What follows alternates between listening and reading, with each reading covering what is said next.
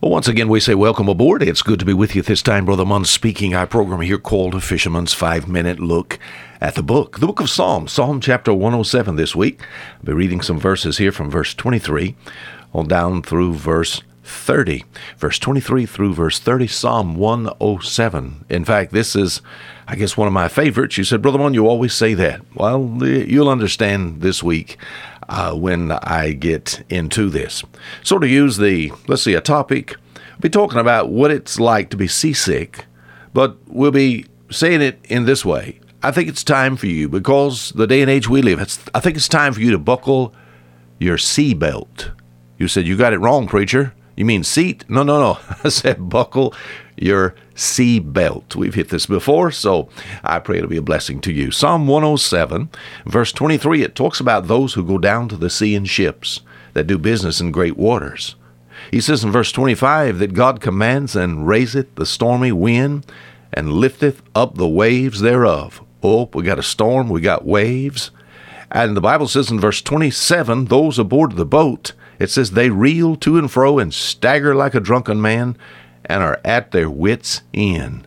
What does it mean to stagger like a drunken man and be at your wits' end? My friend, that's being sea sick. Seasickness. What is it all about?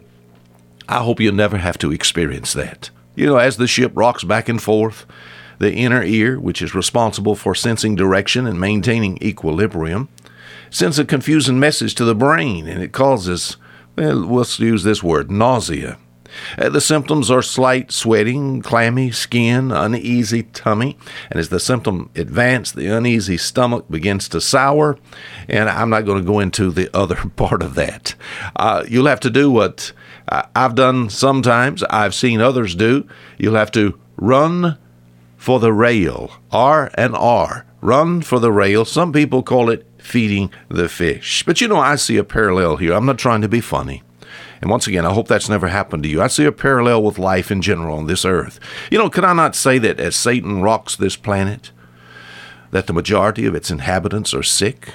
You know, when a person gets seasick, he or she loses control and they act in an irrational way. So maybe now I understand the lost world. Why are there so many thieves and drunkards and murderers and rapists and perverts and liars and the selfish and the proud. The psychologists of our day would say something like this they say people are sick. Well, I agree in one sense of the way. I agree, but I do not believe they're sick with a psychologist. They're sick at. Not the problem. The problem is not the head. All the problem is the heart. Hence, if I were to make the parallel, instead of saying seasickness, we think about the lost of the world, those without Christ. The seasickness would be called sin sickness. But what about those of us as saved people? What about the saved? You know, many are in a saddened condition. The storms of life have come. And just like here in Psalm 107, I wish you could read on your own, verse 23 all the way down to verse 30. So the storms of life come, and yes, they reel, reel us to and fro, and we stagger around like drunk folk, and, and uh, Satan rocks the boat of adversity, and there's discouragement, and there's defeat, and there's worry, and carnality, and backsliding, and might I just confess, I've been there, and I've done that. And so, okay, I see a parallel here, not only with the lost, but also with the saved. See, the marks of seasickness would be that you lose balance, that you become inactive, there's nausea, there's weakness, there's helplessness. People just wish to die.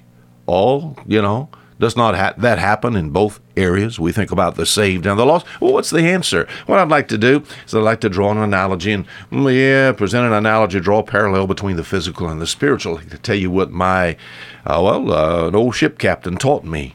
He taught me some things about seasickness. He said, you know, I needed to be careful concerning my diet.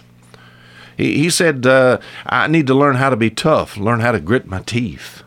He said, I need to quit looking at the situation. We're talking about those this week and trying to show how that we can avoid being, my friend, sick in this life. And how can, well, basically how we see that because the devil is rocking the boat, both saved and lost, and ah, the storms of life are everywhere, we need to learn how to buckle our seatbelt. Now until tomorrow, this is Fisher Munn saying goodbye.